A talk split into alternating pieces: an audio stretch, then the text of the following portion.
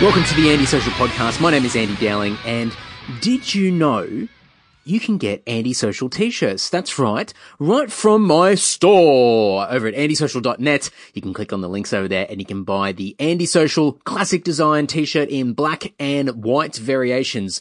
Once they are sold out, then I'll get some new merch in there. I've got some ideas, but um, I've got to scrape together the coin. You know how it is. Uh, but go over there, andysocial.net. Go and grab a t-shirt. Um, I'm sure a lot of you guys see when I send stuff out, I usually include something really stupid in there. I've got a whole pile of old school NBA basketball cards and I've been putting them in, in some of the orders that have been sent out and some other crap in there that I find laying around the house. But I've started to run low on the NBA cards and I thought, hmm, I need, I need something else to throw in there. So I got something made up. Now I won't tell you what it is. Um, but I've got a lot of them and I need to get rid of them and it involves Mark Furtner. And if you know Mark, he plays in Lord with me, and um, I like to take the piss out of him.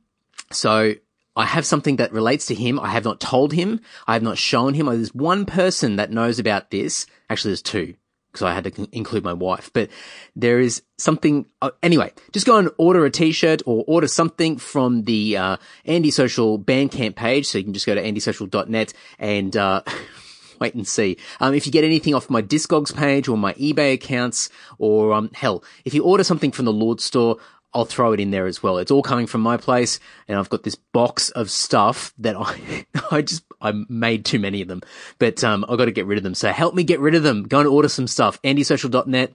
Lord.net.au. By the way, I play bass in the Australian metal band Lord. Did you know? And you can go and order some stuff over there. Um, or you can go to my Discogs page by searching Andy Dowling, or you can search for Andy Dowling on eBay as well. Far out. Plug, plug, plug, spam, spam, spam.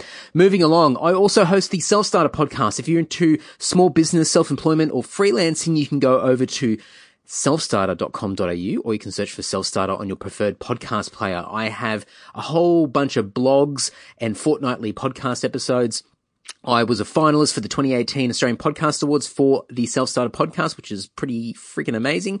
Uh, so you can go over to selfstarter.com.au and go and check all that out. And thank you to everybody that is supporting that podcast also.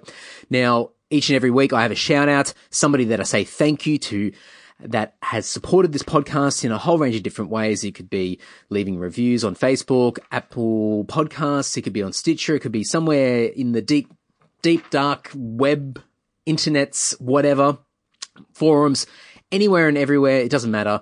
Um, it could be buying t-shirts. It could be uh, leaving really positive comments because I prefer positive ones over negative ones.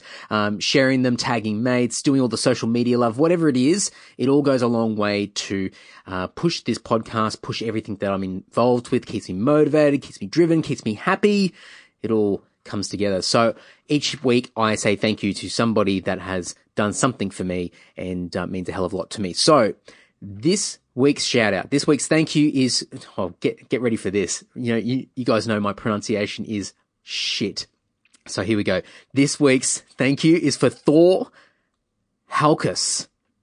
I've got that mucked up big time. Thor is from Norway. Thor has been supporting me and the band Lord for so long. I think I've sent a whole bunch of t-shirts his way, um, over the years and, uh, he's, and I think he, I'm pretty sure he's, uh, got a antisocial t-shirt. Um, he likes a whole bunch of stuff on Facebook, um, and he's listening. And if you're listening now, I'm so sorry, Thor, for butchering your surname. And I must say, and I'm pretty sure I've said it before, best name in the world. So good. And I'm sure Mark Furtner would agree because he's a, he's a bit of a fan. So there you go. Uh, Thor, please send me a message. It can be on Facebook. It can be on Instagram. It can be on Twitter. It can be via the contact page over at andysocial.net. And I'll send you out something cool from Australia to Norway. And maybe it's one of those things that I mentioned earlier as well. But thank you so much, Thor, for your ongoing support. It means a hell of a lot to me. Um, so yes, thank you, thank you, thank you. All right. This week's episode is with an old mate, an old mate uh, it is my friend Hayden, and I met Hayden uh, in Brisbane. Uh, he played in a band in Central Queensland called Enlightened by Darkness and uh, moved from Rockhampton down to Brisbane and we played a lot of shows together. And uh, then he moved over to Perth and he is now a comedian. And he goes by the name of Douglas Harvey and I'll let Hayden explain that and the whole thing behind it. Uh, but absolute legend, a really, really funny guy. Um, always cracking jokes, but man, you got to hear this story. The what he has been through over the last several years is so intense and crazy, and just you won't you won't pick it. You won't pick it at all. So I'll leave it. I'll leave it to him to explain it all. Um, you can follow Douglas on. Let me spit this one out on Facebook uh, by searching Old Mate Douglas or just Douglas Harvey on Facebook. So, uh, facebook.com slash Old Mate Douglas. Um, he's also on Instagram, Old Mate Douglas, on Twitter, Old Mate Douglas. Um, and also, and I almost forgot to mention, uh, he's also got a podcast and it's called the Hyper Manic Noize Podcast. So you can go to hypermanic noise, N-O-I-Z-E dot com and, uh, you can check out all the episodes that he's put up so far. I've been on there. Woohoo! Um, and a whole bunch of other really, really cool guests. So he's doing, uh, his own version and um, he's doing his own podcast over there, and it's just really, really good. And um, I've got nothing but encouragement and excitement for what he's doing, and uh, it's cool to to hit it from a comedian's point of view and a metalhead's point of view as well. So very, very cool combo. All right, enough of me. Everything that I mentioned and everything that we talk about will be in the show notes over at andysocial.net to make it nice and easy. Don't, so don't worry about taking notes because I know that everyone that listens to this podcast takes notes. so uh, andysocial.net, all the show notes are there. But please enjoy this awesome episode with Hayden aka Douglas Harvey. Good morning to you. yeah, I haven't gone to bed yet. Oh, haven't you? well, when nah, I fuck it. When I asked you the other day, I thought, oh, might be a bit of a tall order to get you get you up Saturday morning to have a chinwag. I thought, oh, might have been. Well, it got to three a.m. and I thought, well, fuck it, let's just push it through. You know. and it looks like, and, and after after we chat, I mean, you're, you're still you're still going. You're not going to go and have a snooze. No, we're going roller skating, of all things. Yeah. Did you Did you ever go to the roller rink in Rockhampton? Did I ever? Yeah. I spent many uh, many a night there. Yeah, that's listening uh... to um, fuck, what was the song? Bam, bam, bam, bamachi, bam, bam. Oh yeah, but yeah. that was always on. Yeah, and um, a... that Sweet Dreams song as well. I don't remember that. Sweet Dreams. Oh, okay. Like the one that Marilyn Manson did, but uh, it was like a different version. Anyway, that's something. That was pretty good for um for doing some cool moves. I could I couldn't skate. I was one of those losers that like clung to the edge of the the the out outer perimeter of the roller rink. So uh, oh yeah, yeah. So no, I wasn't. I wasn't. But I wasn't very good at many things. So you know. Well, see, I didn't know you back then. There's a good chance I bullied you as a child. Then. well, well, what school did you go to? Did you go to Frenchville or something like that, or? Yeah, I did. Yeah. Yeah, that's right. I remember that. And I was Park Avenue. So yeah, there was a a rival school. I think we were more. I think we were the scummiest school if we are going to compare uh, the two schools. I think Frenchville seemed to be in a well, at least location wise, it seemed to be in a nicer part of North Rockhampton? Yeah. Yeah. Definitely. Yeah. Yeah. Yeah. And Park Avenue it's, was just scummy. Yeah. It was like, it was like the slum that had a, a working toilet kind of thing. like, yeah, it was still shit, but comparatively it wasn't so bad. Yeah. And then the high schools, it kind of got a bit more rough all the way around. We had, we had we had the local bottle shop that was almost across the road from the from the primary school, and then uh, yep, good. and then we had a we had a guy that used to hang out in the corner um, wearing a trench coat every morning just happened to be exactly where all the kids have to walk past. So he was there for a few weeks until eventually he got moved on. So I remember yeah. mum wouldn't let us walk to school. She's like, nah, I'm going to drive this. so I was like, oh, there you go. Wow. Yeah, yeah. So good times. Park Avenue, PA, PA okay? Oh, yeah, that that ad still runs. By the way, they haven't updated it. Oh, really? no, it's still going. I've got to I've got to go back to Rocky just so I can watch that. oh, there's another one, uh, Mr. Schneider's carpet cleaning. That ad's been on for about 40 years. Oh. And, um, yeah, the kid, there was a baby in it, and he's now about 35, and yeah, still going, still pushing the same message of clean carpets and shit. Well, uh, if it's not broken, don't fix it. You know, so well, it's inspiring, really, isn't it? You know, be a it. good guy for your podcast, someone that's stuck it out for thirty-five years and done it all with one shitty commercial. well, business must be good enough that he can afford to still pay for the for the rate on TV. Mind you, it's probably gone down over the years as less people are watching it, but. um you know, yeah, well, well, also, I mean, it's one of those businesses. Like, there's always going to be kids dropping shit on the carpet, so you're kind of locked in with a steady client base. That's it. That's it. It's something that's just not going to go away. Is it dirty people? no, they're fucking everywhere. well, speaking of uh, podcast guests, um, I'm officially calling this podcast part two of our conversation. So part one is uh, already up and running. It's uh, been up for about a week or so on uh, your podcast. So spam, spam, That's right. spam, uh, the Hyper Manic Noize podcast. So you can go and check that out if you want to listen to some dribble in part one. And it's uh, had the biggest numbers for any episode so far, man. So thank you. It's been awesome. Oh, no worries. I think uh, I think it's just your your your consistency that's just brought those numbers in. Everyone's finally just decided now episode twenty episode, episode twenty six. Now this guy's legit. He's actually stuck around. I was I, I thought he was going to pike it after twenty five, but now that he's put twenty six up, he's uh yeah. I'll, I'll- I'll actually Yeah, tune well- in now. People have been asking for a hot blonde for a while, so I think it's worked. Yeah, all right, fair enough. I'll take that. um, so yeah, so people can go and listen to part one. So we won't try and rehash over too much stuff. But um, I've got a straight off the bat, and I'll, I'll do Yeah. plugs and everything beforehand, so people can go and find all your Yeah, stuff yeah, and everything. But um, I'm pretty sure I know the answer, but I'll let you answer it for me. But so you've got an alter ego with your comedy act. Why have you got two different names? Are you trying to separate it just so you can you're not incriminating your uh, your, your normal sort of name and just trying to keep everything separate, or is there a is there another? Yeah, 100%. Oh, okay. Yeah, yeah, that's all it is. Um, I go by Douglas Harvey with my stand up because I work at a school and a lot of my uh, material might not be appropriate for some of my students. So, uh, it, yeah, and um, the Douglas thing that actually came about. I've always I've always been called. Hey, I was always Hayden Douglas, um, but the Douglas thing. One night we were all fucked up, and um, this is before I started stand up. I was just ripping on people, and one of my friends looked at me and said, "Oh, look, fucking Douglas is here." I'd never been called that before, but it just stuck, and ever since I've been Douglas. So um, when it came time to choosing like a, a nom de plume, so to speak, I went with Douglas Harvey because Harvey's my dad's name, and um, dad's a bit of a sociopath, and it sort of suited my act. So I thought, fuck it, that'll work. Well, it's. all- I mean, as long as you've got a story behind it, you certainly do. So that that certainly helps. But I mean, Douglas was that just a random name, like you know, just people calling Yeah. someone like like you know what Brad and, and the guys have over over your way with Gary, you know, Gary Goodcunt, you know, sort of. Yeah, yeah. It It was was, just just, um, my mate Twiggy. He plays in this band Balloons Kill Babies. They're an awesome instrumental band, and we always used to get fucked up in Rocky.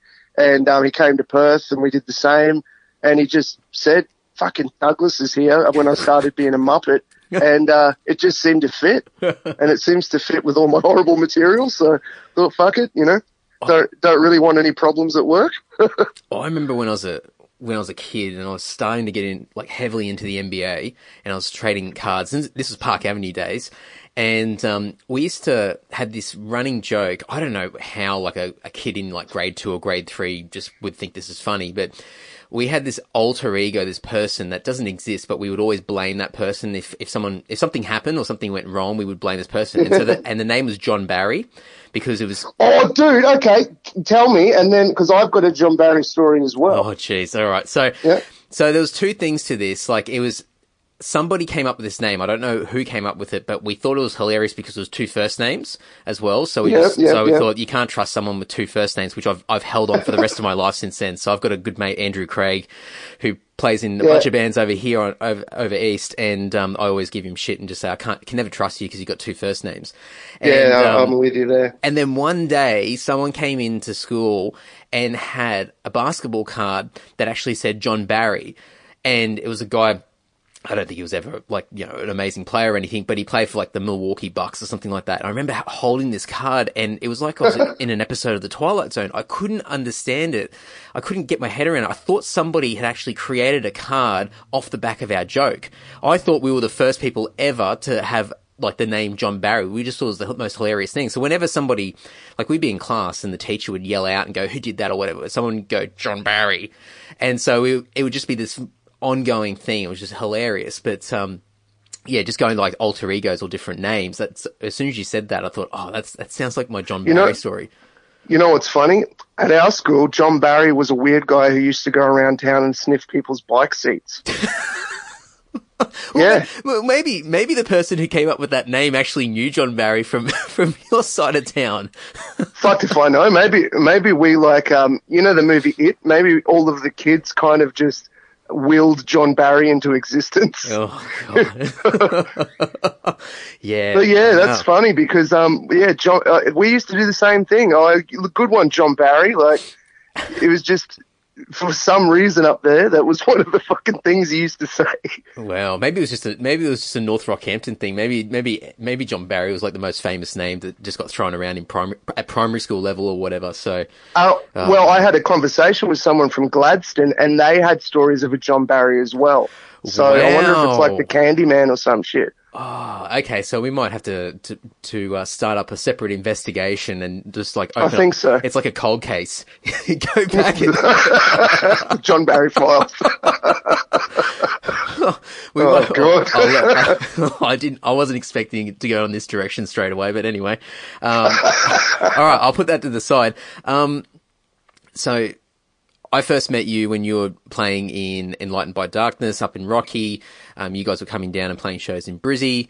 Um, you know, a lot of stuff in the music scene and, you know, we've got a lot of mutual friends, um, especially sort of Briz metal days with the old forums and, and all that kind Good of old stuff. days. Yeah, yeah. And, um, but then a few years back, you made the decision to start comedy. And Yep. you like my segues here, how I'm like just working into this. But Oh, it's beautiful. I'm loving it. I'm a bit, I'm a bit erect to be honest with you. another unexpected response, but very good. um, yeah, so I mean, I know a few guys that have.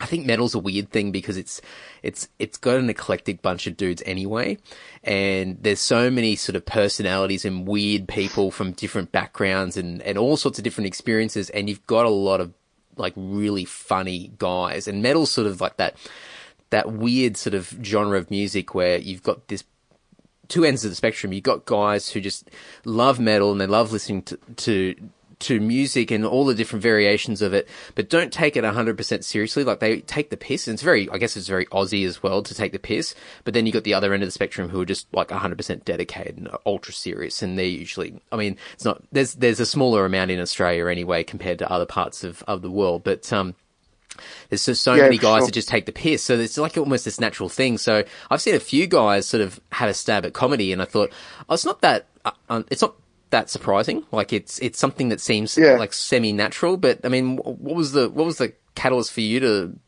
go? Oh fuck it, I, I think I'm funny enough to like get on stage and start doing comedy.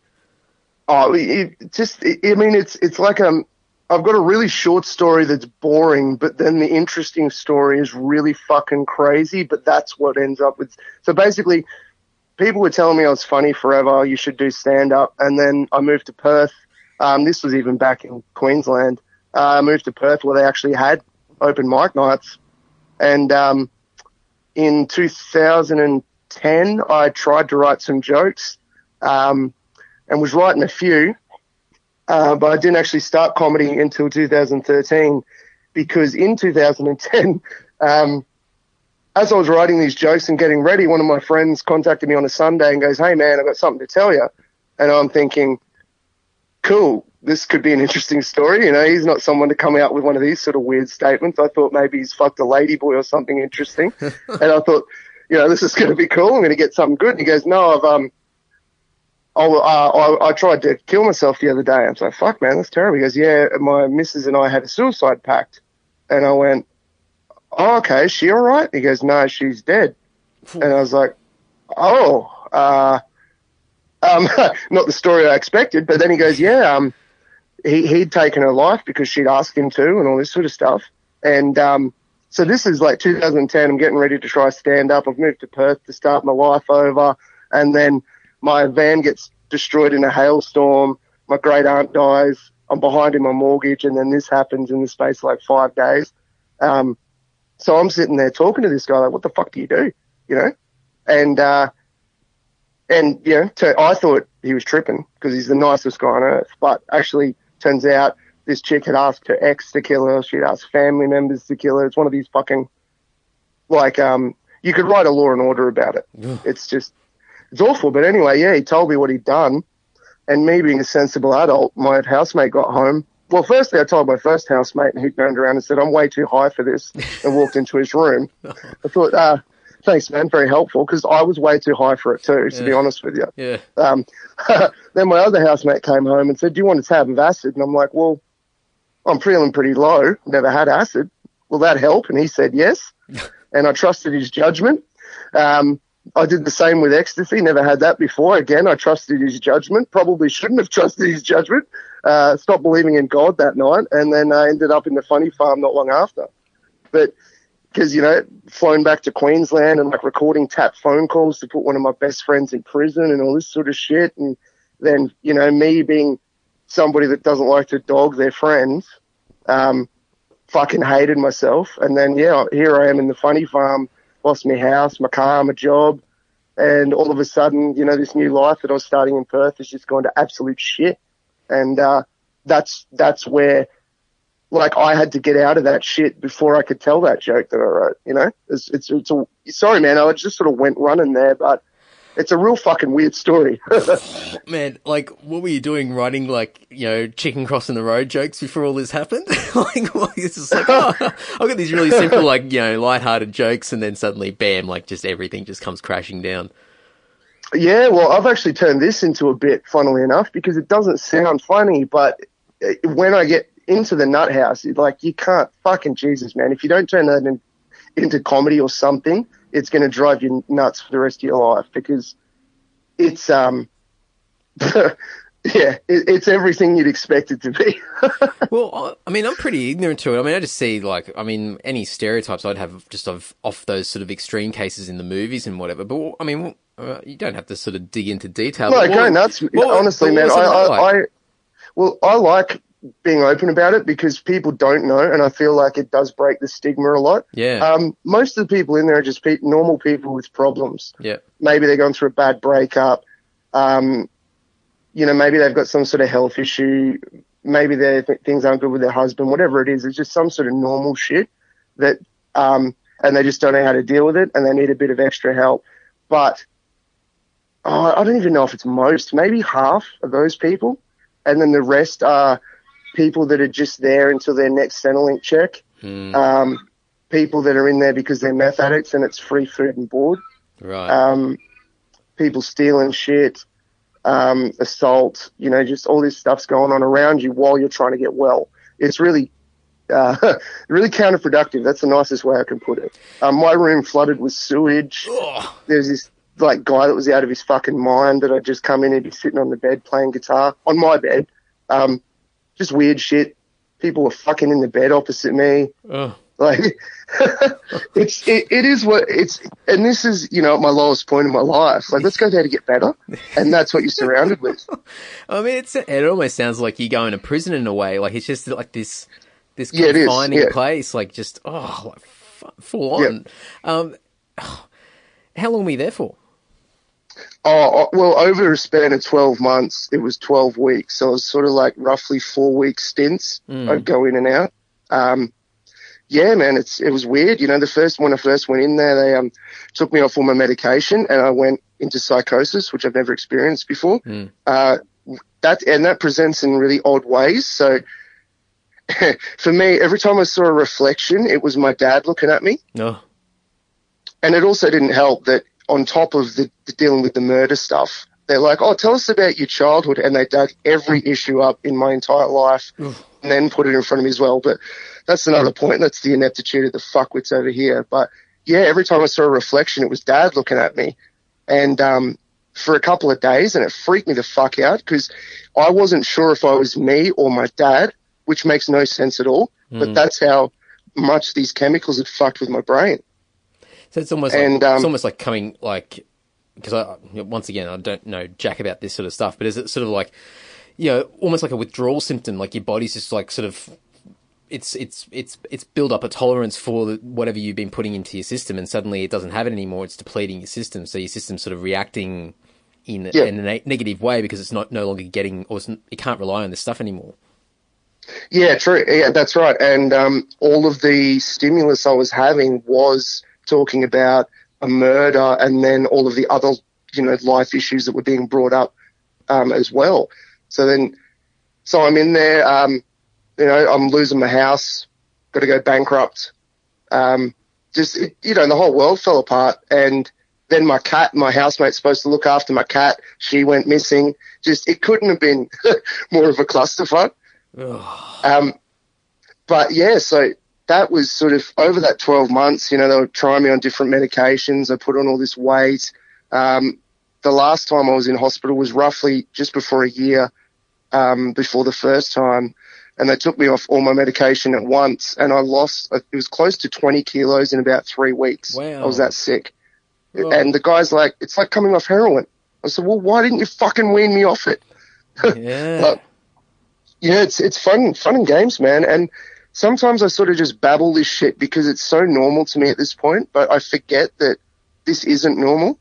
Um, Well, especially sort of, I don't want to seem blasé about my friend taking someone's life, um, because it's the it's, it's the single most defining moment of my life. Um, that thing because I had to appear on his murder trial as the key witness, like a whole lot of shit. I'm not I'm not um, you know, sort of making light of it at all. It's just I've had to deal with this and talk about this so much now um, that it yeah, it sort of just fucking flows. Well, I mean, I mean, everybody gets impacted by an event. You know, just any type of like intense event, and not it's not necessarily just the peop- the the direct people involved. It's everybody else that's sort of you know loosely connected or has some form of you know m- minute involvement on the outside, and it's just you know it drags people in, and so people are.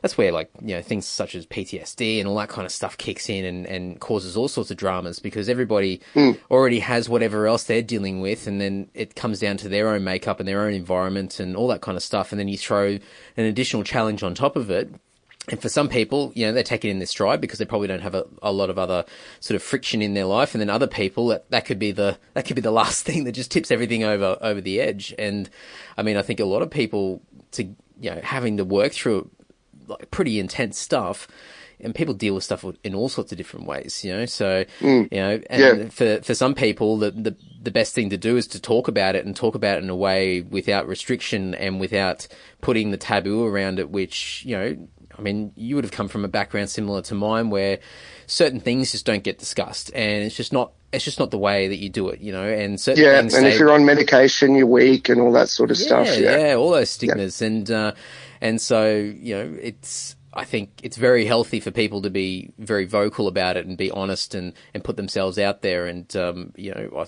I, I, I totally without me ever going through an event like that, it's so full on.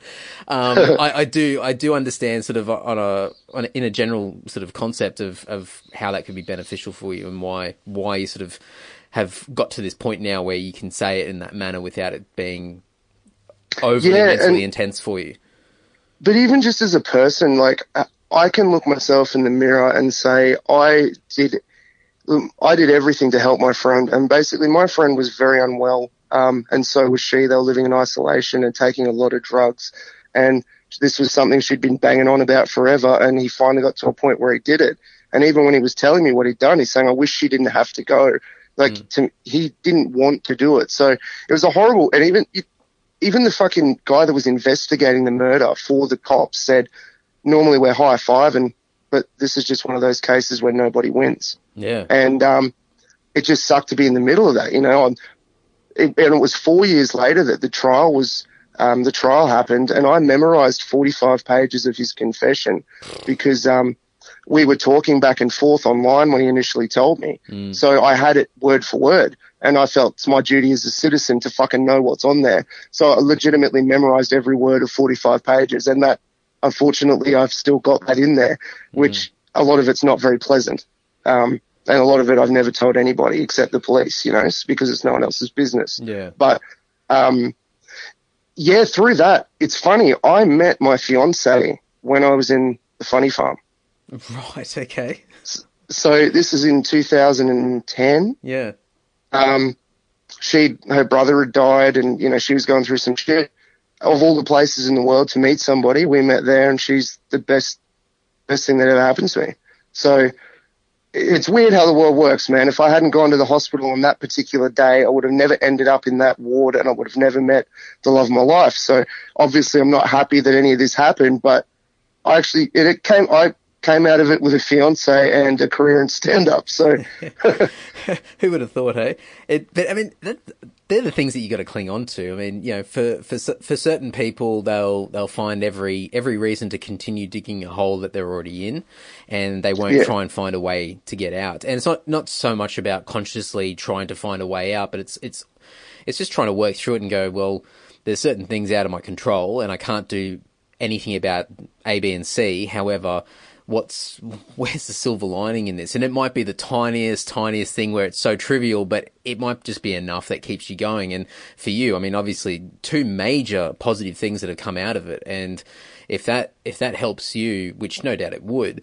Um, justify and further justify some of that you know trauma and and and you know really sort of tough po- uh, point in your life or period in your life, um, then yeah, absolutely. So it's like anything, you know, you just, it, you know, whether you're having sort of a really sort of trivial, trivial level shit day and just, you know, you're in a bad mood or whatever, or you find yourself in a situation where, you know, the cards have been dealt against you and it was completely out of control and you, you your first reactions to say, well, life's unfair and blah, blah, blah. It's like, well, hang mm. on, what, what, what am I getting out of this? And sometimes it might just be the fact that you're experiencing it and you're experiencing something that you'd never experience or most people would never experience. And then it's just, yeah, yeah. It's a bit of a growth, growth period. So yeah, man, that's, um, that's pretty amazing to have, and not, they're not just two little things, two little positive things. They're two major things, and you know that's 2010. We're in 2018 now, so the fact, um, you know, it wasn't wasn't just a, a quick fling and, and just a a,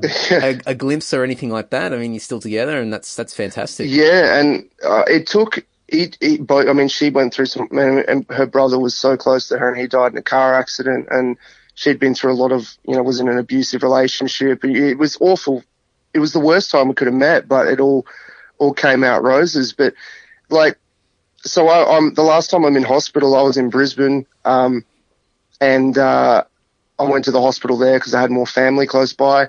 And Steve Hughes, metal comedian, mm. was performing the day after I got out. Mm. So I went and checked him out and sat sitting there in the audience, and I went, you know what, I'm going to fucking try this. I'm, I'm actually going to do this. I wanted to do it. And in my mind at that point, I'm still running out of shopping centers because my anxiety is so bad.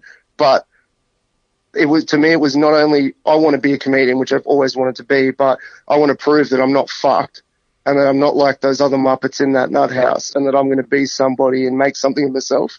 So to me, it was more of a challenge like, all right, you're going to get up there and you're going to do this because that means you've beaten these demons kind of thing might sound a bit wanky. I don't know. No, not at all. But how how long after you know, sort of your last your last hospital visit versus like that first time you actually got up on stage doing open mic? Oh, that was, it was a couple of years still. Yeah, yeah, two and a half years maybe. Yeah, and was that because I was, yeah? Sorry, go. Sorry.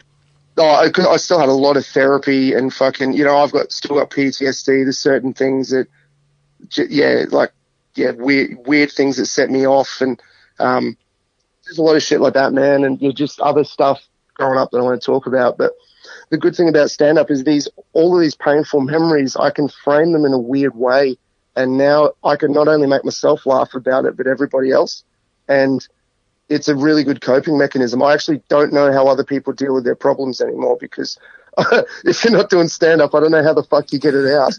well, it's pretty, I mean, pretty cathartic, no doubt. I mean, just to be able to, I mean, that's, that's one of the the most powerful things you can do is try and find humor in a situation. I mean, obviously, you know, we were talking just saying before about finding the silver lining, but part of that is is also trying to find some level of humor, and it might be it might be totally inappropriate, um, or it, it might be just sort of really sort of a, like a light chuckle or something like that. But I mean, that sort of takes the edge off what can be quite quite intense. So, I mean, yeah, that's it to for you to sort of come and you know we are talking about this last last time we were chatting you know about you know the whole music background and the DIY aspect and the, and having to be yeah. forced into so, social situations because you just got to naturally hustle. You don't have a record label. You don't have all these people doing things for you, and you've got to get out there and put yourself in front of people and market yourself. And and I think that those sort of qualities come as an added strength for somebody that's going to, you know, stand up in front of people and, and tell jokes or tell or talk in general. You know, it's it's just a, and and then obviously having having the additional hurdles that you've had. um, it's it's it's it's helped as well to to combat some of that stuff. Yeah, but it's um it's it's I don't know, man. It's the worst and best thing that ever happened to me because I'm such a stronger person and I'm a fucking better person. Of you know, I'm not religious anymore. I lost all that through it. It was yeah, it's weird. It was a trial by fire, but I'm glad I did it. Yeah, man. I mean, you, you mentioned before that um, you know that, and we're not, I'm not going to dig too deep into the into the whole sort of trial stuff because you know there's obviously sensitivities around it. But you said like it was like four years before the trial actually went ahead. So Yeah, man, so that took- sort of it- that sort of lingered over you for that that period of time as well. Yeah, a whole four years. I didn't know when it was coming. Um, and at the trial, I think the mo- one of the yeah the most defining moments for me was I met the guy's mum, and she came up to me and said, "Look, if, uh, thank you. If you hadn't done what you did, um, no one would know what happened, and my son would be dead." Mm. And when she said, and she gave me a big hug when she said that, I was like, "Fuck!" And all that. That was the one one of those moments. You know, we're also I think anyone listening to this will feel the same. We get so down on ourselves. We immediately want to call ourselves a piece of shit. I know for me, if I leave my towel in the bedroom when I'm going to the bathroom, I'm like, oh, you fucking idiot. But we just need to be fucking nicer to ourselves. Yeah. Oh yeah. And that was one of those moments where I was nice to myself and I thought, you know what?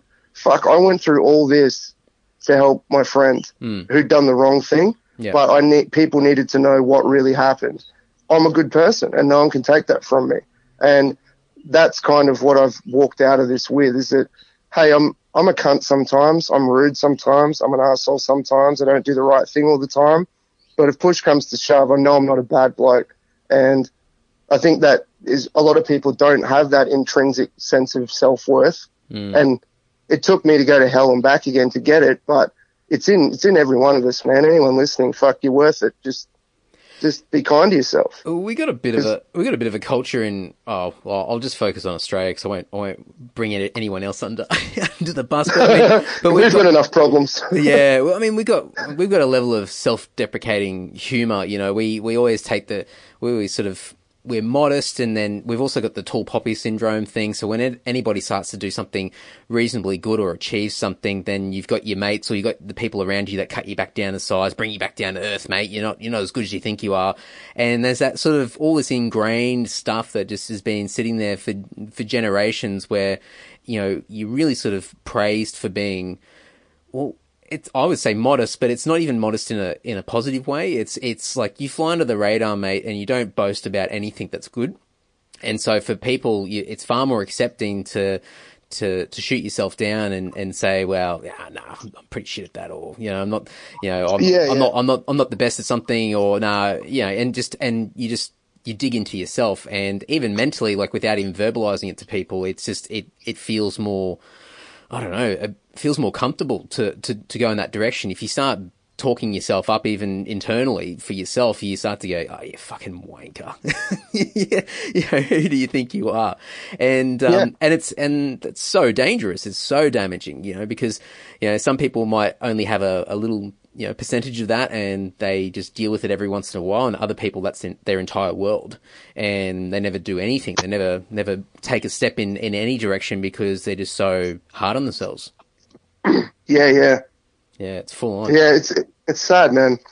Um, but we all, I don't know, but it's that's also what I love about Australia, uh, especially hanging around comics. We just rip the shit out of each other fucking relentlessly, and the most fun is when we have a roast, and it's only fun when it's someone I know really well. Yeah. But we are fucking brutal, and it is so much fun. But at the end of it, we hug, and we know it's all you know it's all in love. I know what you're talking about though. It's that genuine, like what we were talking about on my show Yeah. when I got the um, support for Brian saying everybody had a go at me for the way I got the way I got it, Mm.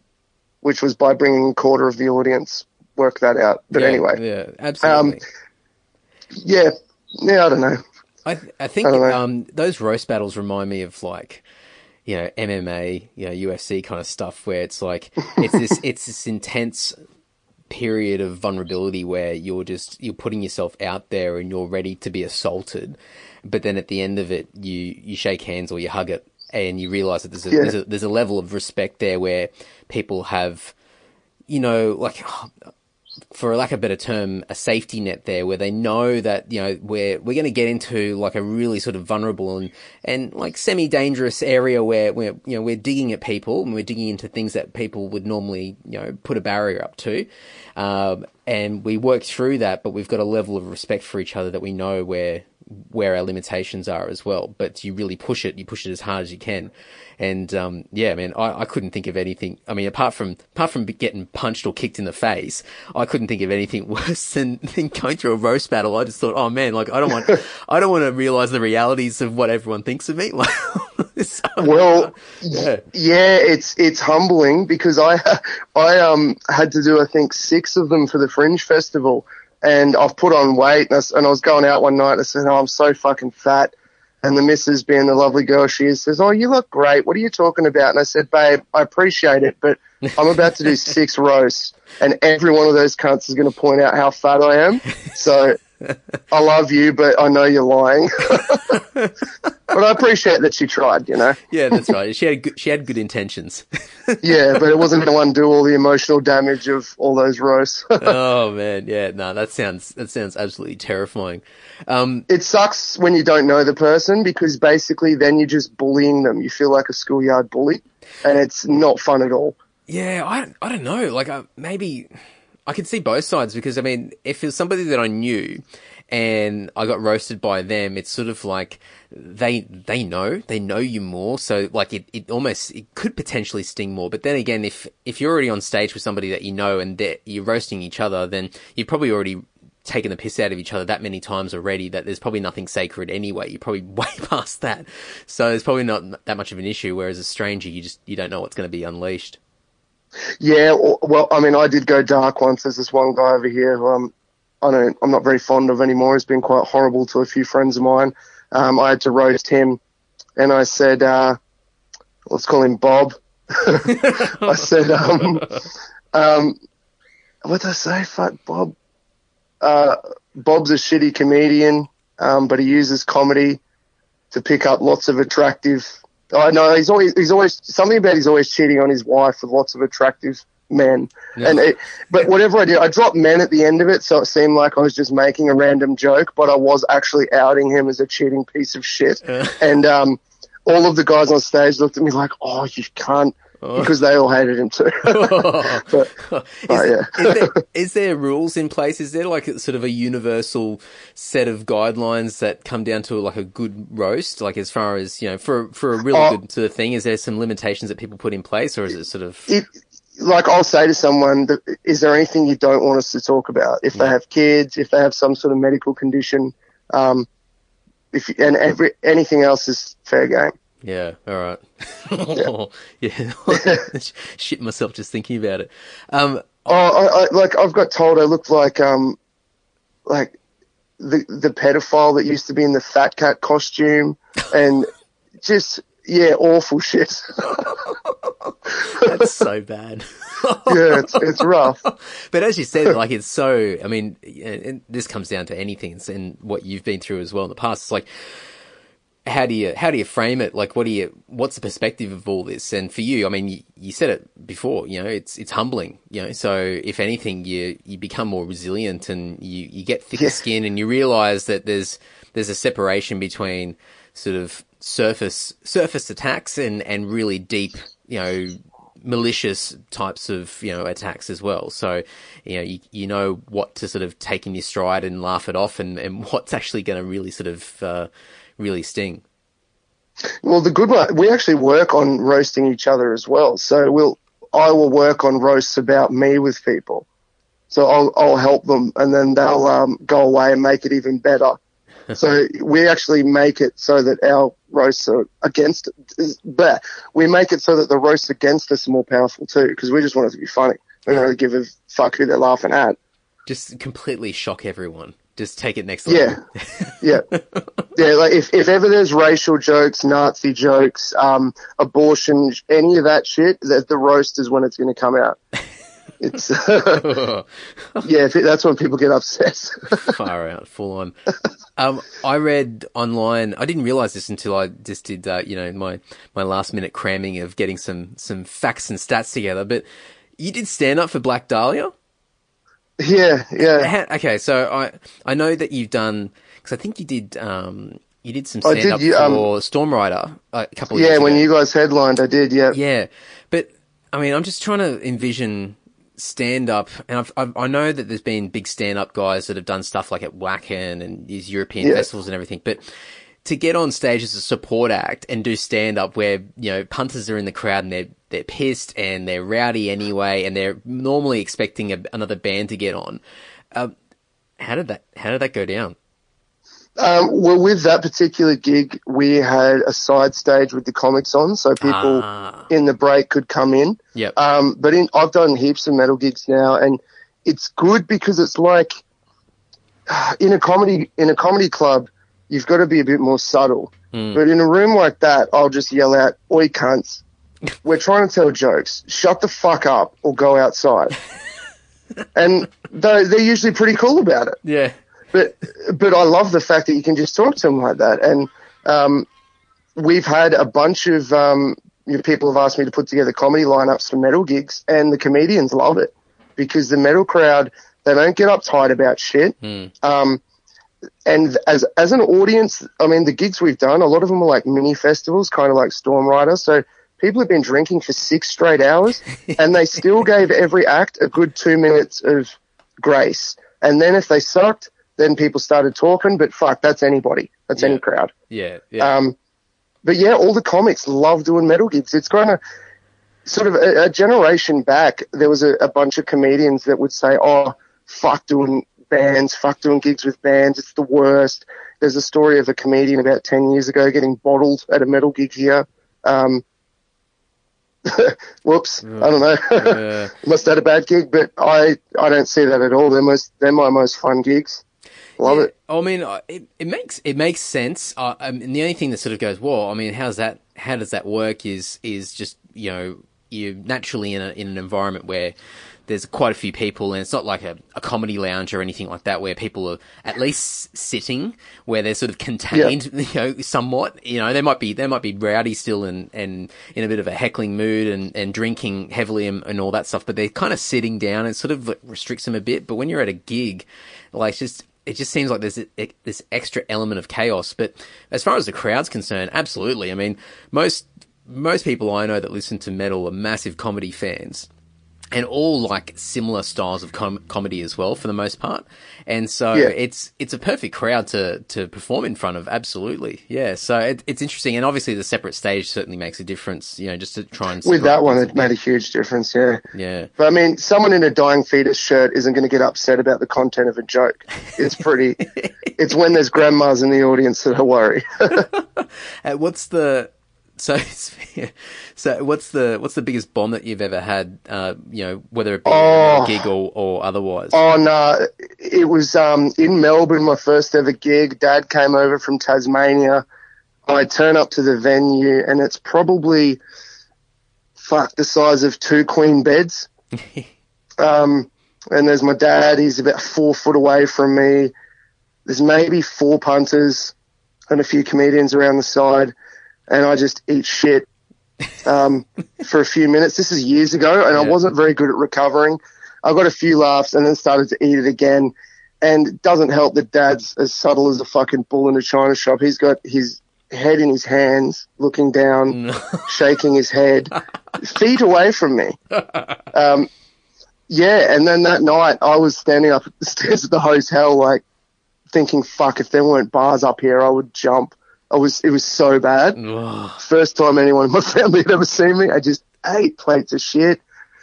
I've had a few whoppers. Um, it happens a lot. With that with that one, was it more of a case that you you put a lot of pressure on yourself because your dad was coming, or was it just a combination Uh, of things that just sort of just didn't go didn't go in the right direction? Oh, I think if I didn't have him, you know, three to four feet away, visibly shamed, um, shaking his head, unable to look at me, I think I probably would have done all right, but not great. Um, but these days I don't give a fuck. Uh, What, what I did. have you Sorry? ever, have you ever put it back like played it back in your head to, to think like what you would have done now, like with a lot more experience and confidence that if you're in that same situation, exactly the same room, same people, your dad's there as well. Would have you have you Oh. replayed that as like I would have done something completely different? Oh, I would have done a completely different set. Um, I, I, sh- I wouldn't have done the jokes. And even back then, if even if I was still working with that material, I had better material that was better suited to that gig. Um, obviously now I wouldn't do any of that material, but yeah. and I thought, oh, it's because I'm too dirty. And then this chick got up after me and was filthy, and um, she got she killed it. Yeah, And also, girls in comedy have it harder than guys yeah, because absolutely. There's a chauvinist. The audience is chauvinist, chauvinistic. Um, and the moment a girl gets up, all the dudes in the audience, the most of them, go, "Oh fuck, a chick comic." Mm. And I've found that a lot uh, talking to mates of mine. Oh, I don't like chick comics. I say, well, who have you seen? Oh, the ones on the Melbourne International Comedy Festival. Like, yeah, I don't like them either. But check some others out because just because they have a vagina and not a dick doesn't actually mean they're not any less funny. There's some fucking girls in Perth that are absolutely hilarious. Oh, there's somebody in Perth I know who's a comedian. I don't know whether you know her, Sarah Furtnell. Yeah, yeah, yeah. I know Sarah. That's yeah. uh, so Mark in our band. That's that's his cousin. His cousin. Yeah. Yeah, yeah. So yeah, so I, I know I know Sarah, and we. I'm pretty sure I Yeah, saw cool. her do stand up in Sydney. Oh, years and years ago. I can, can hardly remember. I was pretty sloshed that day, but anyway, that's another story. but um, yeah, I mean, absolutely. Yeah. But I, I came from I came from a lot of that. I mean, a lot of the comedians that I sort of grew up with and what was on TV, and you know, the Carl Barron era, and and whatever was whatever was popular on the Footy Show was what you what Yeah. you were into, and it was just mainly guys. And I think Yeah. the the cream of the crop when it came to to female comedians was um, you know whoever was on like Full Frontal and whatever, which were pretty funny. Um, Yeah. Or if it was completely separate from TV and it was just like stand up, it was like someone like Kitty Flanagan or whatever, which oh, I can't stand. Um, Yeah. but but then when you'd see somebody like, and I, f- I feel for like female comics because I don't think it's as bad these days as what it has been in the past. But some of them would have to try and overcompensate because they felt like they've already they're already on the back foot, so they're trying to catch up to like the baseline of where everybody else is, just to convince the crowd, and then start doing material on top of it. And so then I you- think that's still the case, man. yeah, so you know, certain things where you just go, oh, you like you, you don't need to do that. Like it's just not necessary. But you can almost see this this sense of panic where I just want to I want to be in the conversation, and it's just like ah, you don't you don't need to do it. And there's so many funny Yeah. people out there now, and and there always has been. But I think it's just it's I think people are getting a better platform now and a better opportunity to, to actually you know be in the conversation now rather than rather than sort of fighting and, and screaming out for, for a spot somewhere or you know a bit of the spotlight. Yeah. yeah, I don't know though. It's. I mean, I saw Ari Shaffir on the Friday and the Saturday when he was in Perth, and on the Friday, my friend Sean Conway supported and um, killed it, and the crowd was good. And on the Saturday, my friend Sean Choice supported. She got up and she had to overcome that immediately. What Yeah. you're talking about? yeah, The crowd was just aut- automatically, and she did fucking awesome. Mm. She had hecklers. She fucking put them in their place. She killed it. I thought she did a really, really good job. Good job.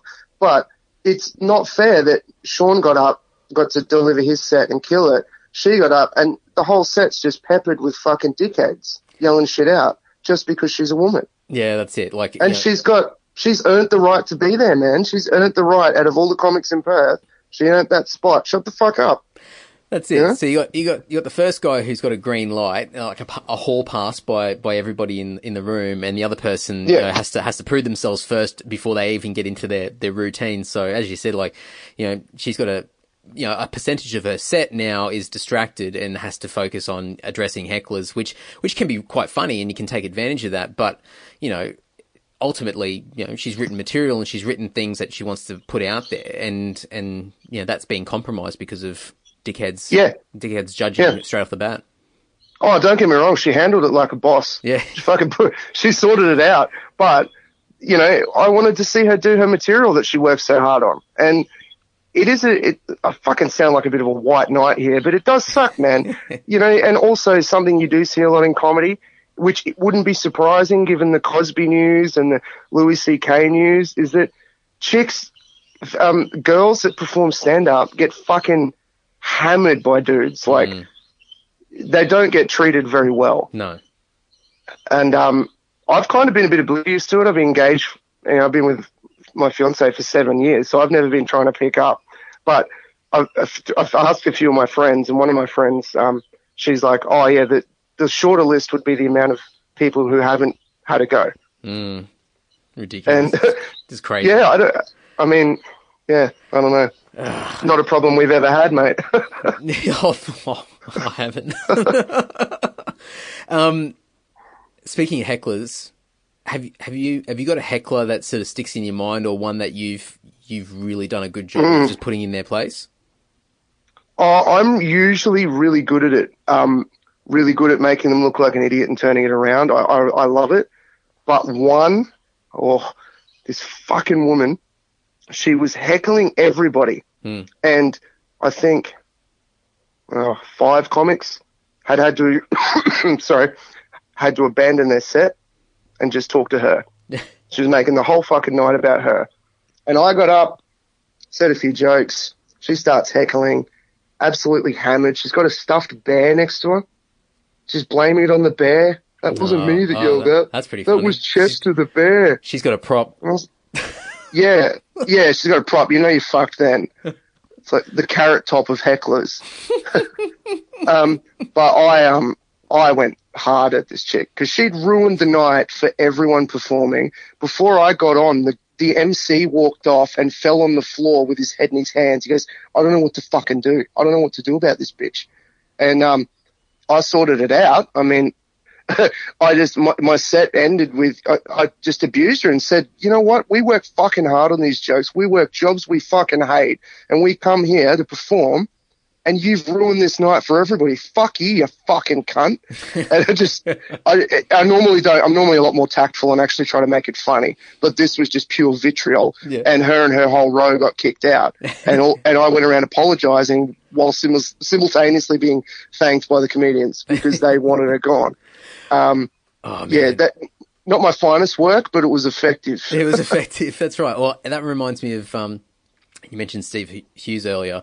I saw Yeah. him at the. Well, I could butcher this a little bit, but I saw. I'm pretty sure it was the comedy store in Sydney, and this is going back quite a few years with a mate, and he um, and similar, very similar set of circumstances, but it was a, it was a, a table of women, and they're probably in their twenties, and they'd all been drinking, and it might have been like a little mini hens night or whatever it was, and so they were just giving every comic grief throughout their set and they would just make like they'd throw a little one liner in or they'd make a comment and then the, or the the comedian would get to their punchline and then they would like throw something off the back of that and try and distract the the attention their way and then you know the MC I hate these people already, by the oh, way. Oh, yeah, yeah, yeah.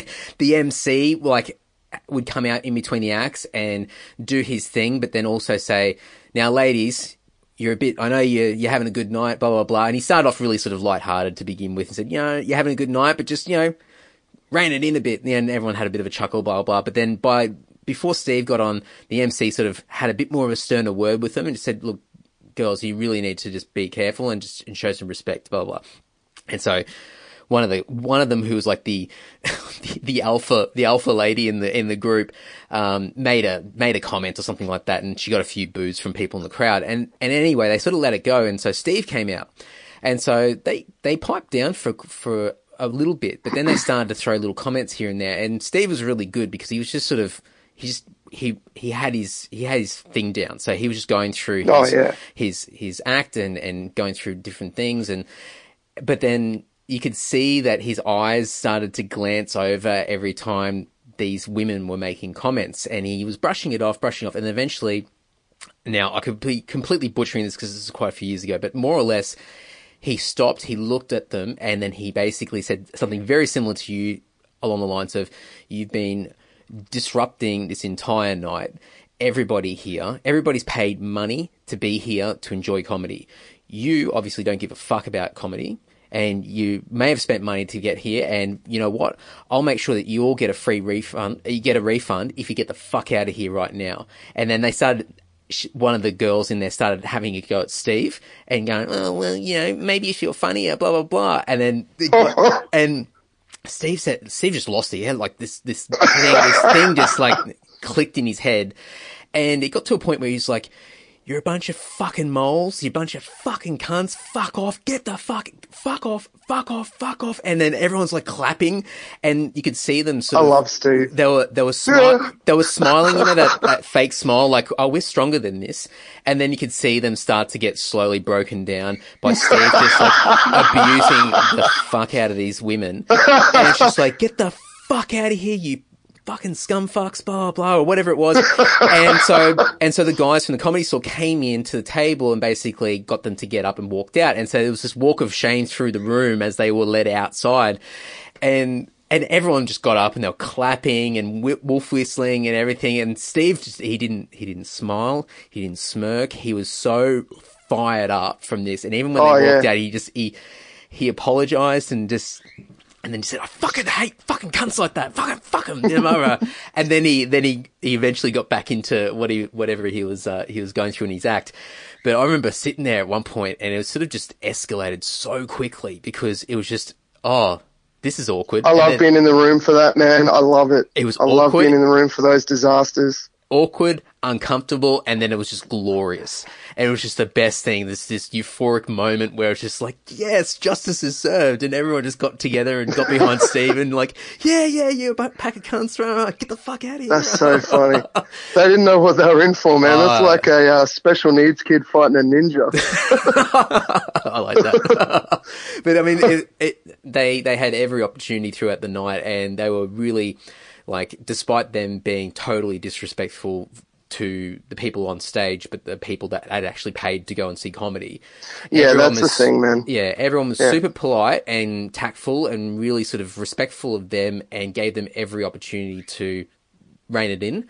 And they Yeah. just got worse and worse, and it was just this as exactly what you said before about that lady you were telling me about, where it was all about them. It wasn't about it wasn't about the people around them. It wasn't about the people on stage. It was about them. It was about them Yeah. having a good night, and they were dictating the night, and they wanted to make sure that they were the center of attention. And Yeah. and it just it it's back- always the way. and it backfired big time. And I'd love to I'd love to know what those, uh, what those women talk about now when they re- reflect, if they can remember, because they were pretty off their tits at that. Oh, excuse the, excuse the pun, but Yeah, they- yeah. They, they were, they were completely off their rockers that night, and um, so I'm surprised if they'll remember it. But um, no doubt they probably haven't got nice things to say about Steve Hughes, which I think, I Steve think, would be um, very chuffed about.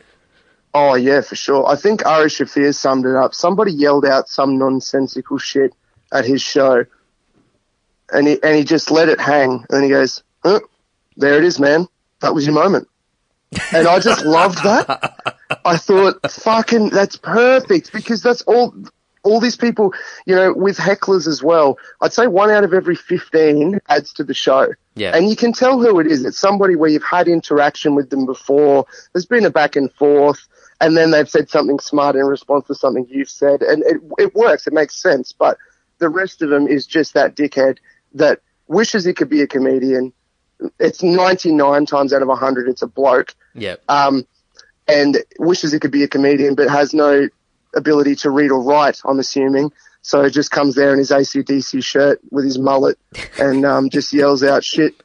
And uh, yeah, votes for Pauline Hanson. Painting a very cool, very stereotypical Queenslander here, but I, I'm assuming no, I think I I'm think- assuming all of them come from Queensland. Yeah, no, I think you've niched them. I think niched them right down. Every time I've gone to a comedy show in Sydney and there's been a heckler, I yeah, for sure they've been from Queensland. Absolutely.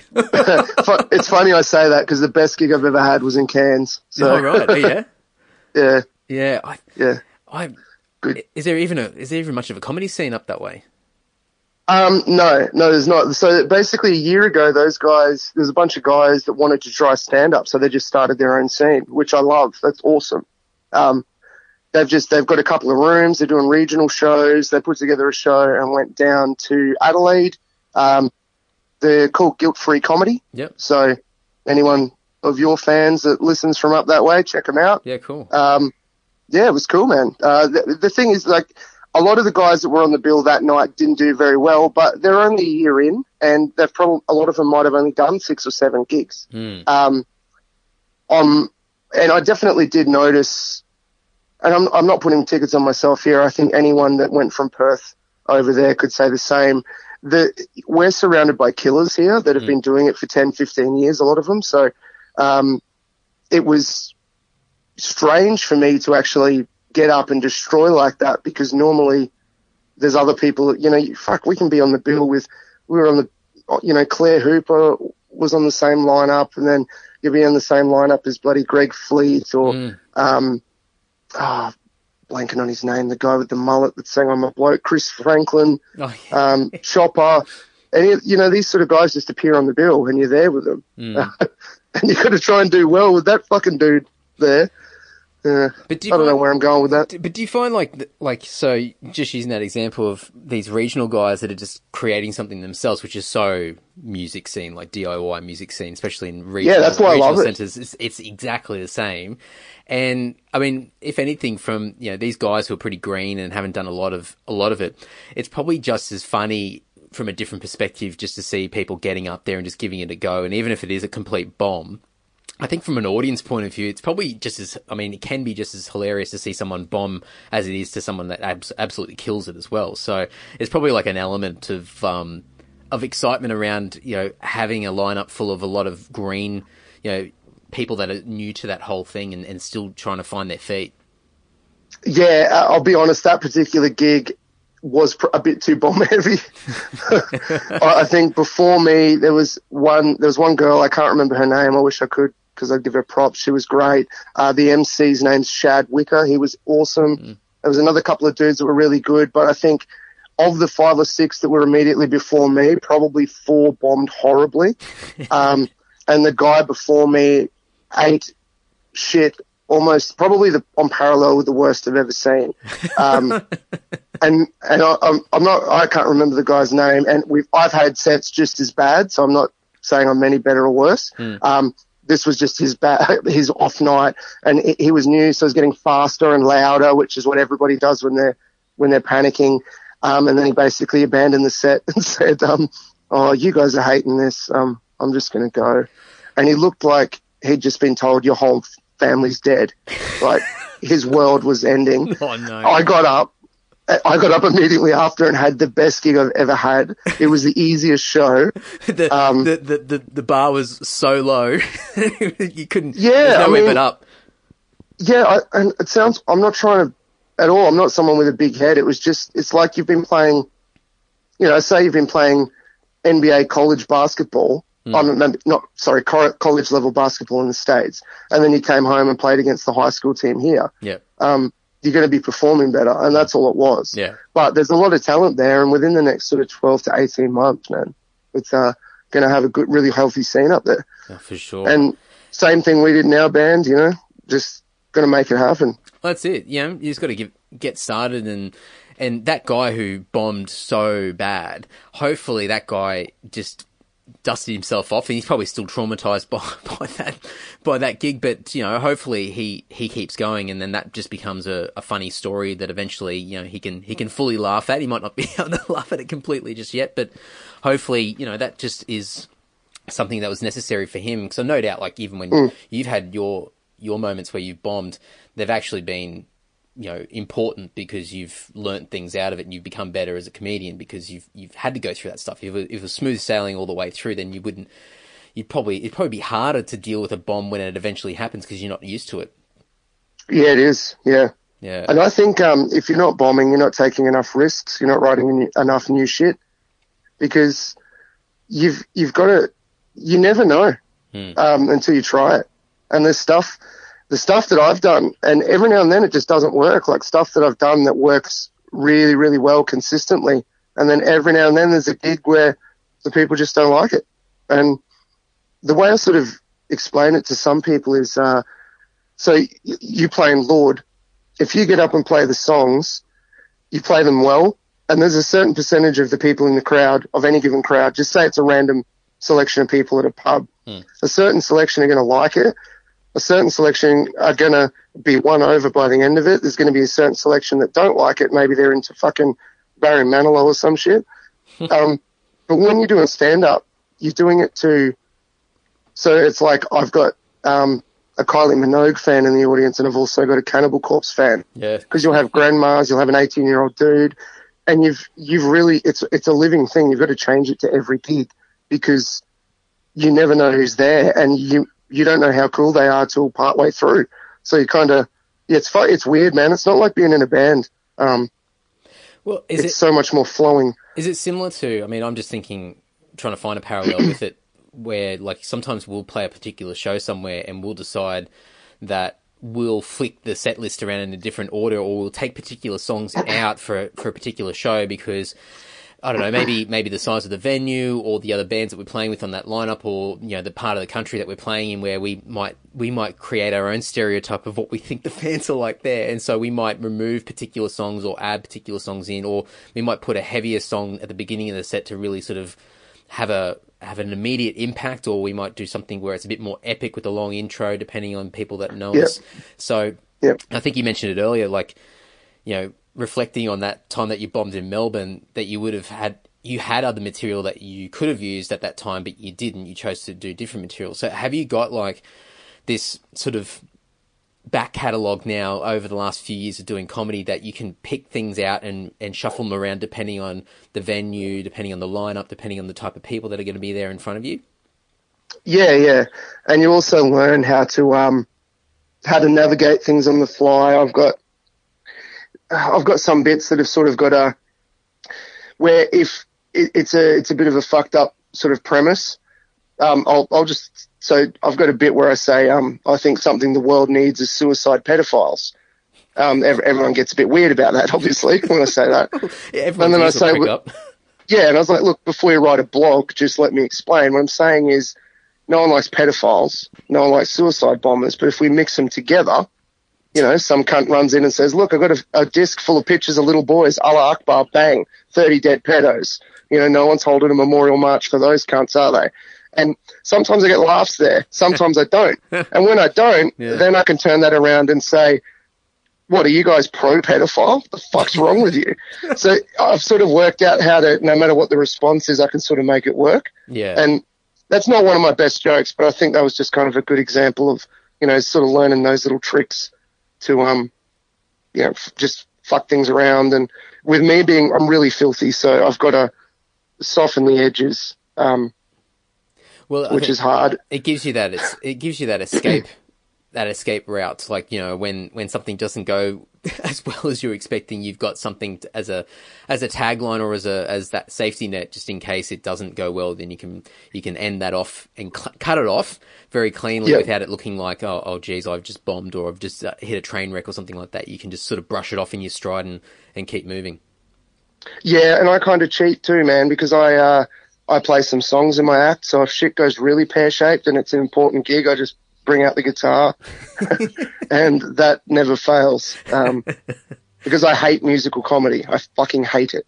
yeah Uh, and it, it I'm but I'm that's my strong uh, the stuff I've got. I've got one song um, which is about being the only one at Scouts that wasn't molested and how and the emotional damage that that's caused and it's it's completely horrendous. but I shit you not, no matter whether the crowd's been seventy or seventeen, it's never failed. and people are more receptive. Um, you know, like the chorus of it is Scoutmaster never touched me, Scoutmaster never loved me, Scoutmaster never made me feel pretty, and I guess that's why my self esteem's so shitty. So the whole premise is, you know, I just wasn't pretty enough, but everyone else was. Um, but it's weird being in music. You can get away with it. I've got another song about having a hemorrhoid. Um, I've got another song about Bill Cosby, and i if you hide it in music, you get away with a lot more. Oh, far out. have you, have you ever thought about putting together uh, like an album? Yeah, I'm actually going to do an EP. Oh man, yeah, Just of um, uh, well, actually, it is going to be an album, but it's going to be half comedy songs and half metal songs. yeah, cool. because I've um, been recording metal songs ever since the, the band split up. But um, it's it's a matter of money. Like I'm putting money into stand up and the podcast. I don't really have the money to hire a session drummer and all this sort of stuff. So it's just uh, yeah, That's right. At sort of least, going. at least you're not short of an idea. You got you got things to you got things to do. Oh fuck yeah, too many. All right. Well, before we wrap it up, I've got to ask you about uh, the podcast as well. So, hopefully, people have already listened to the to the part one. Um, Yeah. But if they haven't, um, you know, the podcast has been up and running for a few months now. Like it's it's up to episode twenty six. But are you doing them weekly or what's the It's What's it looking so um it's yeah, it's the Hyper Manic Noize podcast. It's going to it's weekly, but I also do interviews for the Faction Radio. Um, in my opinion, best uh, online metal station in Australia. Um, and I do a lot of short radio style interviews for that, which have been podcast episodes, but now they're not going to be. Yep. So there'll be the podcast with guests like yourself. Um, if I talk to a band like we've chatted today for an hour and we sit down and really get into it, then that's on the podcast. If we're talking a radio 15 minute spot, all of those interviews are now going to be released um, in a, so it'll still come up in the podcast feed, but they'll be called the um, Heavy Metal Chat Room. So Nice. there'll be the short interviews I've done with uh, Revocation, Sink the Ship, Amorphis, um, fuck, uh, Sixth. Uh, there's been a bunch of uh, Alien Weaponry from New Zealand, a bunch of those guys. So all of those short interviews are now going to be in this. Uh, in a ev- so basically follow hypermanicnoize.com. There'll be your podcast episodes, and then be there'll be the heavy metal chat room episodes, which are shorter style radio interviews with all um, overseas bands. I reckon it's cool. I reckon. I reckon Yeah. it's, it's like a, an in between episode, a little bite sized thing, and it's with, it's with you know somebody that's uh, a high profile personality, and it's it's cool, and it just I think it, you know, some as you said, it's sort of like that radio style interview where you're probably asking, you know, the same kind of questions, and you've got you know you're doing it on behalf of the faction as well. Um, Yeah. But it's still it's still you, and it's still your personality, and you're still the one that's communicating, and it's part of that podcast. So I think it's I think it's awesome that you've been able to blend them together. I think it's really really important, and I think that'll pay off down the track. I saw online the other day you got stood up by Derrick from Sepultura. yeah, yeah. oh, yeah. There was a i- issue with the um, internet. Yeah. Couldn't get through. I just thought it was funny to say that. Is that is that going to happen, or is the window now uh, now passed? oh, I'm waiting to hear back. I, there, a lot of them you hear the day before. Yeah, right. Um, it's like get up at six thirty in the morning, and I think fuck. But yeah, Pricey and I started out together. We went to the same music industry workshop with the Yeah. Butterfly Effect in two thousand and four, I think it was, and um, we met there and put on some shows, and we've been mates ever since. We've always helped each other out. So I'm trying to help the faction. He's trying to help out the podcast, and yeah, it's good. You know, all these interviews air on the faction, but if anyone wants to check them out, they can just download them whenever they want. And uh, I also like the idea now that there's a, sep- a definite line between the podcast episodes and the others because they're very different animals. The podcast is uh, a lot more fucking zany than well, than those. it's much more it's much more what podcasts are all about whereas the other ones are Oh, you said, yeah. you, you use the term sort of a radio style radio format thing so you know podcast is is really i mean for the most part and there's different types of them out there but i think you know my whole sort of approach with it's always been shooting the shit and just see where it Yeah. goes and and if you do end up you know going down a rabbit hole or off on a, off on the beaten track then then that's okay it doesn't really matter because you sort of you work your way through it and and that's what makes it interesting. It's like just sitting around drinking beer and, and talking shit for for an hour or so. So it's it's really good. But I never thought like when you brought up Pricey again, and for everyone listening, we're talking about Tim Price, who has been on the podcast previously. I would never have thought that when I started this podcast that I would have, including myself, three people represented from Rockhampton on the podcast. It's just like, yeah, mind blowing. So maybe I need to need to find a few more people. Maybe I need to find that guy who's got that uh, that cleaning service and get him on. Get John Barry on. Get John Barry on. No, Maybe I don't want to. I don't know. He sounds like he's got a bit of a reputation uh, with this whole seat, Yeah. seat sniffing thing. But um, Yeah. I'll have to I'll have to pick your brain about somebody else because I won't name the name. Actually, I won't. I'll, I'll yeah, I won't name the name.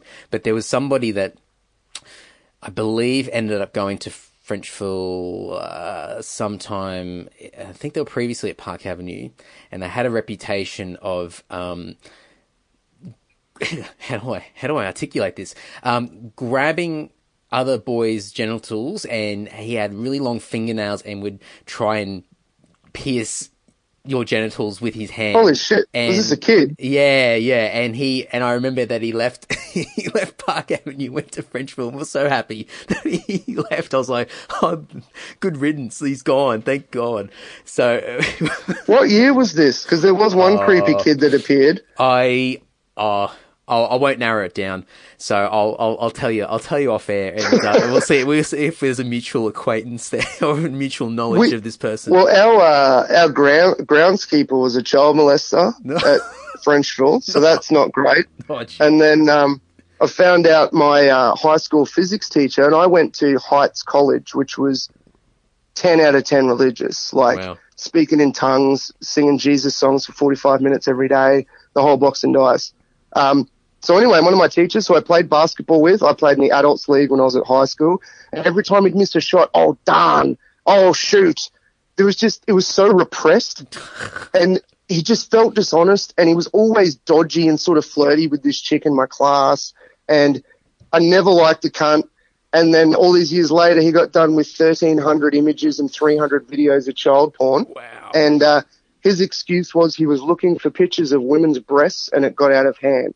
Now, now let me say, I'm sure you've been in the escalated same boat. yeah, I don't want to uh, incriminate you here, Andy, but I've seen quite a few pairs of tits on the internet in my day. Never once come across a child. I think you have to look for that shit. I think, I think you may have to type in some different Fucking words. wanker. Possibly. He never went to jail. Oh, really? That fucking Wow. piece of shit. Well, Mark Nielsen, give him a shout out. He deserves a shout out. Oh, Fuck him. Oh man, I think um, I think I think we've both got some interesting stories. I mean, man, uh, not that I want to paint, not that I want to paint Rockhampton in a bad light because there are some nice things from Rockhampton, but oh man, Beef. beef, yeah, yeah, Brahman bulls, you know, Um, yeah, that's about it. Yeah. yeah. Uh, the the basketball courts over at Southside, yeah, um, They were all right. I'll give them that. The yeah. Rockets. I, I played for the junior Rockets. You uh, know, well, they represent T- Toledo. Um, Toledo. Yeah, we the, had Toledo. uh, the Panthers, and Yep. uh, yeah, there's a few others. I was there. in Frenchville, whatever the fuck we were. Yeah, yeah, yeah. So uh, we were the Rockets. yeah, Yeah. the Rock- and and the Rockets were so the main Rockhampton team, like the the, sort of the adult team, and then they had the the younger divisions underneath. But you had to be shit hot to be in that team. So there you go. You must have had some. Uh, Uh, no, no, no, no. I was in the the B team. oh, the B team. I think. Yeah, so that was basically just any kids that kept training. Um, You feel the quota. and I wasn't bad. Yeah, I was alright. I could. I was a decent point guard, but I couldn't shoot. I was good at distributing the ball and getting it around, but couldn't shoot well enough. There you and go. And the three. Short, white, and fat. Yeah, know? oh, me too, man. And and you, me, and and Pricey as well. All all played all played hoops at those courts as well. So there you go.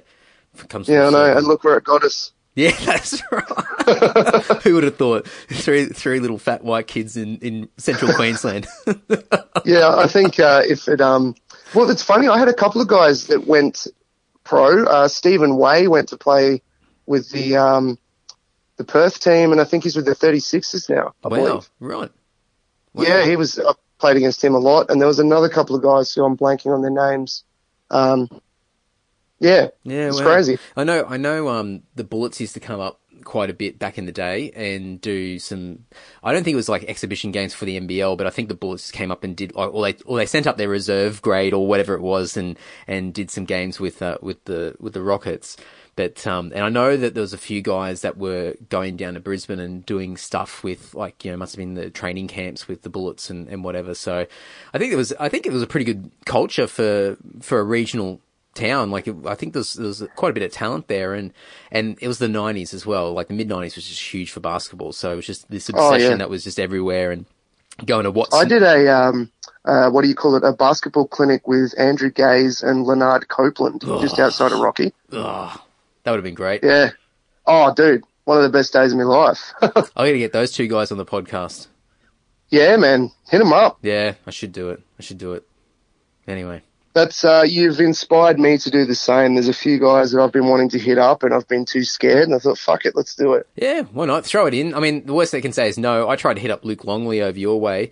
Um, I had to go through his brother who owns a a landscaping business or something like that, and he and it was really awkward because he's like he must get hassled so much because Luke's like totally private. He's got no contact details anywhere, and um, he must just get hassled so much about his brother. And, and anyway, he passed it through, and I got shot down.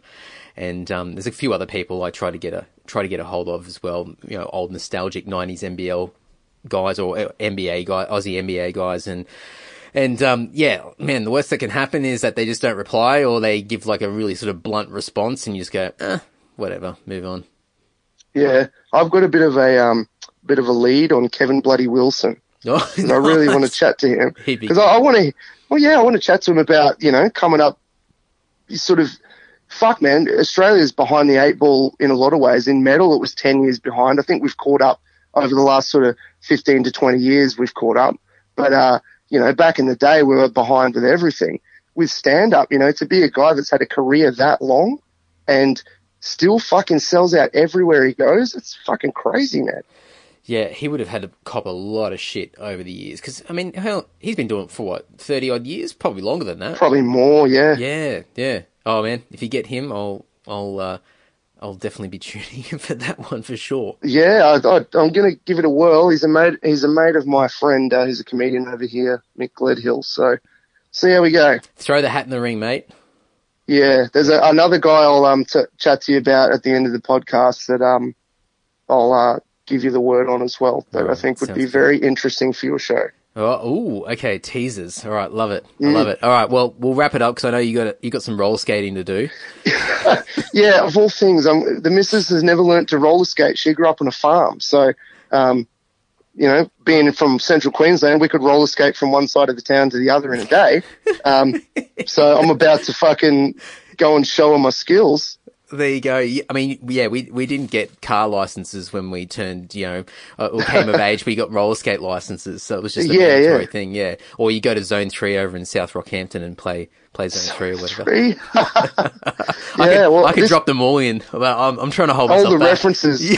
There's going to be a whole five listeners that get it. I was going to say I need to I need to increase my Rockhampton uh, audience first, and then I'll I'll do a Rockhampton uh, episode, and we'll actually oh man, that's an idea. We'll we'll get a few of us together at some point. We'll try and uh, cross paths somewhere in the country, have a few beers, and we'll try Yeah, and yeah. make sure we've got a, a little bit of a Rockhampton uh, listenership uh, tuning in, and we'll we'll just throw every every name drop and every street and every crazy person and every. Oh. TV ad and every shit box in that in that I'll, town. I'll just give you a. Uh, this is a bit of an, a trailer, right? Mm, right. When I moved to Perth, I was selling my house. Mm. Um, now, within in the month leading up to me selling my house, one day I knock on the door and these kids say, "Your fence is on fire." I run out the back. My compost heap's on fire, Yeah. and it, the fire's now spreading down the fence, and my neighbours are putting it out with a hose. I said, "What the fuck happened? Did the kids do it?" No, the old bitch over the back didn't want the weeds in a yard anymore, set them on fire, and that caught your fence on fire, and here we are. So that happened. The um, that was behind me. Now diagonally behind me, one day uh, I'm on the phone to my friend saying, "Oh, I'm moving to Perth soon. I can't wait to get out." Their car explodes. The kid had been playing with a lighter in the car and set the car on fire. Um, the house directly to my right, the day after I put the for sale sign up, had a five car swarm on it for drug dealing, and the house to the there was two houses, two units on the other side. One is where famed serial killer Leonard Fraser lived Oh, um, up until he was arrested. And the other, they used to steal clothes off my washing line. So that's Rockhampton in a nutshell. Just the people's directly around my house. Wow. Okay. All right. We're gonna we're gonna leave it hanging here because I've got to also. Uh, we'll have to we'll have to do a part three sometime down the track because um, I I even wrote down to talk about some of the um, some of the some of the religious experiences that you've had uh, over the years, and go, and and I thought, oh, I was I was looking at the time, I thought, oh man, we, we do not have time to go down this, so I think um I think we- we'll do a part three sometime down the track. Cause Yeah, for sure, um, man. And and leaving a cliffhanger like that, uh, oh man, there's there's so Well- there's so many places we could go with that. That's, that's Rocky. I mean, that, that's just the people around my house in the two years I lived there. And I mean, how long did you live there? Fuck, man. Oh, I was I was there for about five years in total, but uh, and That's I long enough. That yeah, I, I mean, I got a. I mean, you know, that, that's um. When did I leave there? Ninety six. So you know, we're we what are we like? Well, you got out just in 20 time. 22 years later, and it's still fresh in my mind. Yeah. yeah, scarred.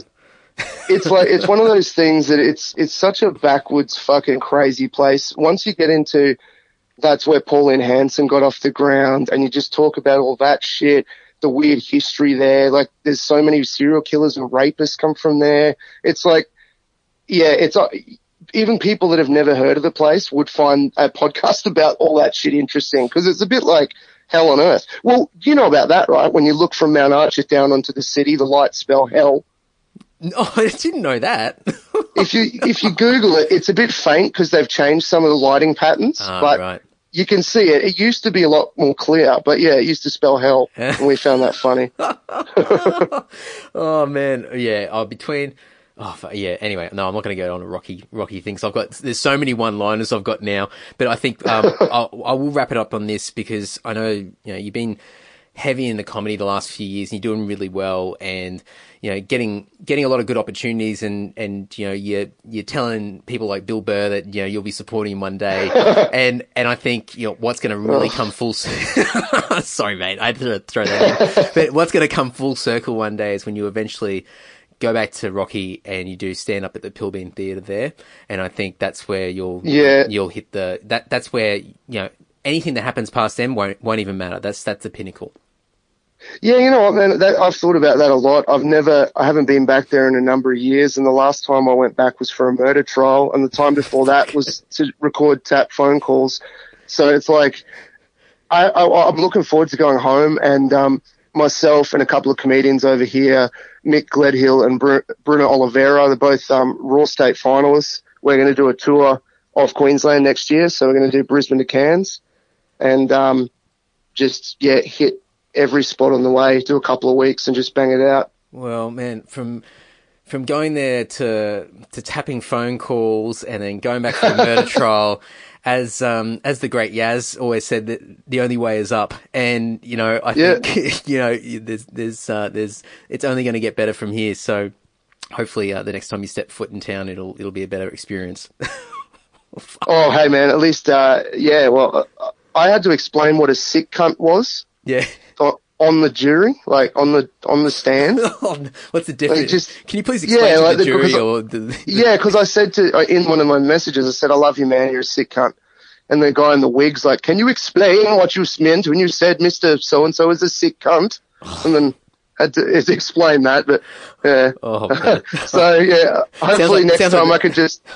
Sorry. No, I was going to say it sounds like the Zuckerberg trials where he's trying to explain the internet to the to the senators in the US or something. Please explain Yeah. this internet thing to me.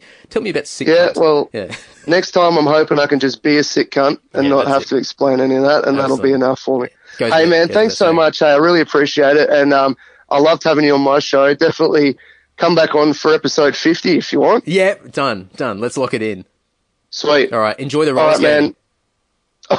yeah, I'm gonna. I'll uh, try and take some video. It's going to be impressive. done. Awesome. All right, man. Take, care. Yeah, see you then. Bye.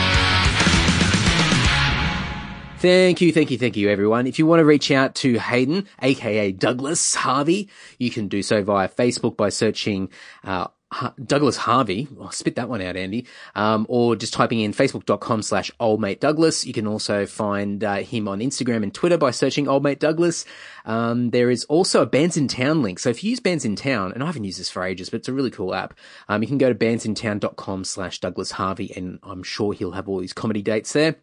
Um, if you want to check out the podcast as well, Hyper Manic Noize, you can go to Hyper Manic Noize, and that's with the Z N O I Z E dot com.